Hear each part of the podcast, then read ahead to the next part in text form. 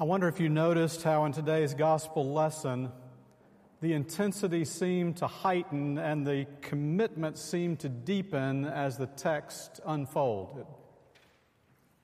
Look, the Lamb of God. And so they went and stayed with him for a day.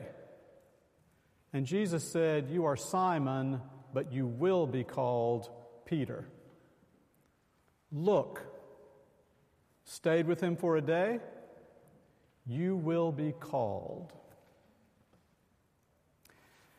In April of 2017, there was an online survey taken. People were asked why they stopped attending church. Uh, I read this with great interest. There were a multitude of answers. They were all listed for those of us who got to read the survey. Many of the answers you would have expected of why people stopped attending church, but it was the ones that were unexpected that I liked the best. And so I'm going to share some of my unexpected favorites with you this morning. Why did you stop attending church? We were out of peanut butter.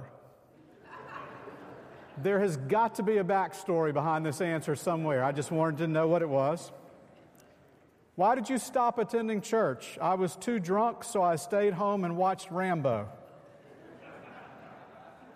Because that's when my kids nap. My wife cooked bacon for breakfast, and the whole family smelled like bacon. Didn't go back to church. One of my favorites, the pastor talks about the Bible too much.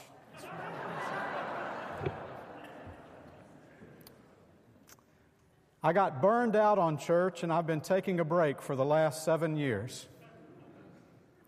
I guess all excellent reasons to avoid attending church. This, this morning, I'm finding myself on the other side of this coin. As I read this story again this week and kind of sat with it, I started asking the related question why do people come to church? I mean, really, why do you get up on Sunday mornings and make your way to 847 Cleveland Street and find your way into this pew? I mean, are you here just to look? or stay for the day or be called. Now, maybe it's just to look. I mean, after all, this is the first invitation of today's story. Jesus walks by, and John the Baptist says to his disciples, invites them, Look, the Lamb of God. And we all know what it's like to just look. We've all been in that space before. Uh, while overseas a couple of weeks ago, I found myself in markets, gift shops on the streets of Athens and Jerusalem and Cyprus, and I'm not sure how many times and how many vendors I had to say, I'm just looking. Wandered those same streets trying to decide on a place to eat, trying to decipher the posted menus outside, deciding what would perfectly appease my taste buds. And I'm not sure how many times I had to say to someone who asked, Would you like to come in and sit down? Would you like to come in and sit down? No, I'm just looking. It's really a way of saying, I'm not ready to commit to this. Now, I don't want to miss anything. I want to look and make sure I see everything that's here. I want to see what you've got but I'm just looking. And I guess some of us crawl out of bed on Sundays and make our way to the pews of churches because we really don't want to miss anything. And in the holiest of ways, in the holiest of ways, we are looking to behold the Lamb of God. Maybe looking to see what a 100% inclusive church looks like. Looking to see what the dedication of a piano looks like last week. Looking to see what musical artist will be here today. Is it Alice Cooper's guitarist? Is it Morton Lauridsen? Is it Livingston Taylor? Commercial break. Livingston Taylor will be here on June the 21st, Sunday morning, so feel free to be here and be a part of the service. Looking to see what new mission effort is going to be engaged. Are we taking Tutu Des to Africa again, or education to Cuba, or a pilgrimage to Israel, or building a habitat home across town? For those who are just looking, I get it. It's a holy experience. And church is a great place to come and just look. But the text intensifies. This, this story deepens as we read on. These disciples look and then they follow Jesus for a way. And in verse 39 it says, And they stayed with him for the day. Almost like we're going to try out this new Messiah. We want to try out this new teacher. We want to see what this teacher is all about. We've been following John the Baptist. We want to try Jesus out for the day. And I'm sure that there are some people who've moved beyond looking in their life and they engage church and engage faith to stay for the day. See what this is like. In my mind, it's almost like trying out a new hobby. Is this something I'm going to enjoy? Is this something I want to invest my life in? Is this something that's going to bring meaning and purpose to my life? Uh, I'll be honest, I've stayed with a lot of things for a day, and some things for not much more than a day. Uh, I refinished furniture for a day. Uh, that was messy and smelly, and the chemicals burn your hands if they get on your hands, and I stayed with it for a day. I hung wallpaper for a day. Uh, when the pastor search committee interviewed me, they will remember this. They asked, Do you have any vices? I said, The only one I can think of is I cuss when I hang wallpaper. I'm just going to have to admit it. I'm just going to put it out there. So I only hung wallpaper for a day. I, I refused to do that. I took flying lessons for one day. Yeah, about 25 years ago, I decided to take flying lessons. The instructor took me up. Uh, I will admit, and many of you know this, I am not mechanically or technologically inclined. I do not have an engineering mind. He started talking about angles and lifts and uh, velocities. And, and I asked him, How do I know where I'm going? And he said, Just tilt the airplane to one side and look at the road and follow the road underneath you. And I knew this was not for me. So, do they do that in the jets? I don't think so. I, for a day. And, and I guess for some people, church, it's one more thing in their life, one more thing on their calendar, something to stay with for the day. A good friend of mine in Macon was negotiating with his elementary school son about baseball practice and all the other extracurricular activities in his life. And, and his son was trying to argue that he needed to miss church for some of these things that he had signed up for. And, and I'll never forget what, what my friend told his child. He said, I don't want faith and church to be one more thing in your life. I want your faith to be the thing in your life that shapes and dictates everything else. Which is really where this text ends. Are we just looking, or do we want to stay for the day? Or you are Simon, but you will be called Peter. I think some people get up on Sunday morning and make their way to pews because they really want their lives to be changed.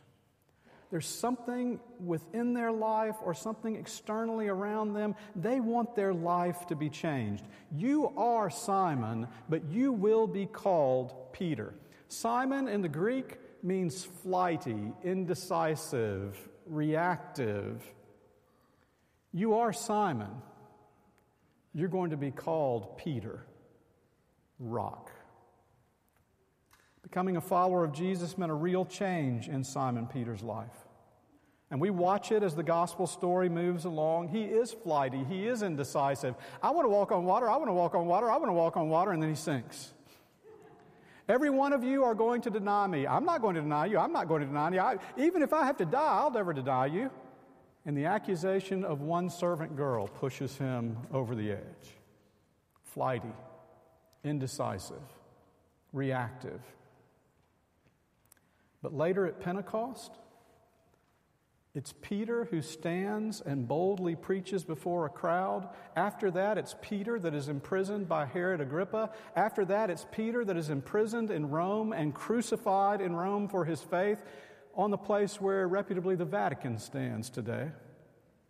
Peter, Peter didn't just want to look, and he didn't want to just stay for the day. His life was changed.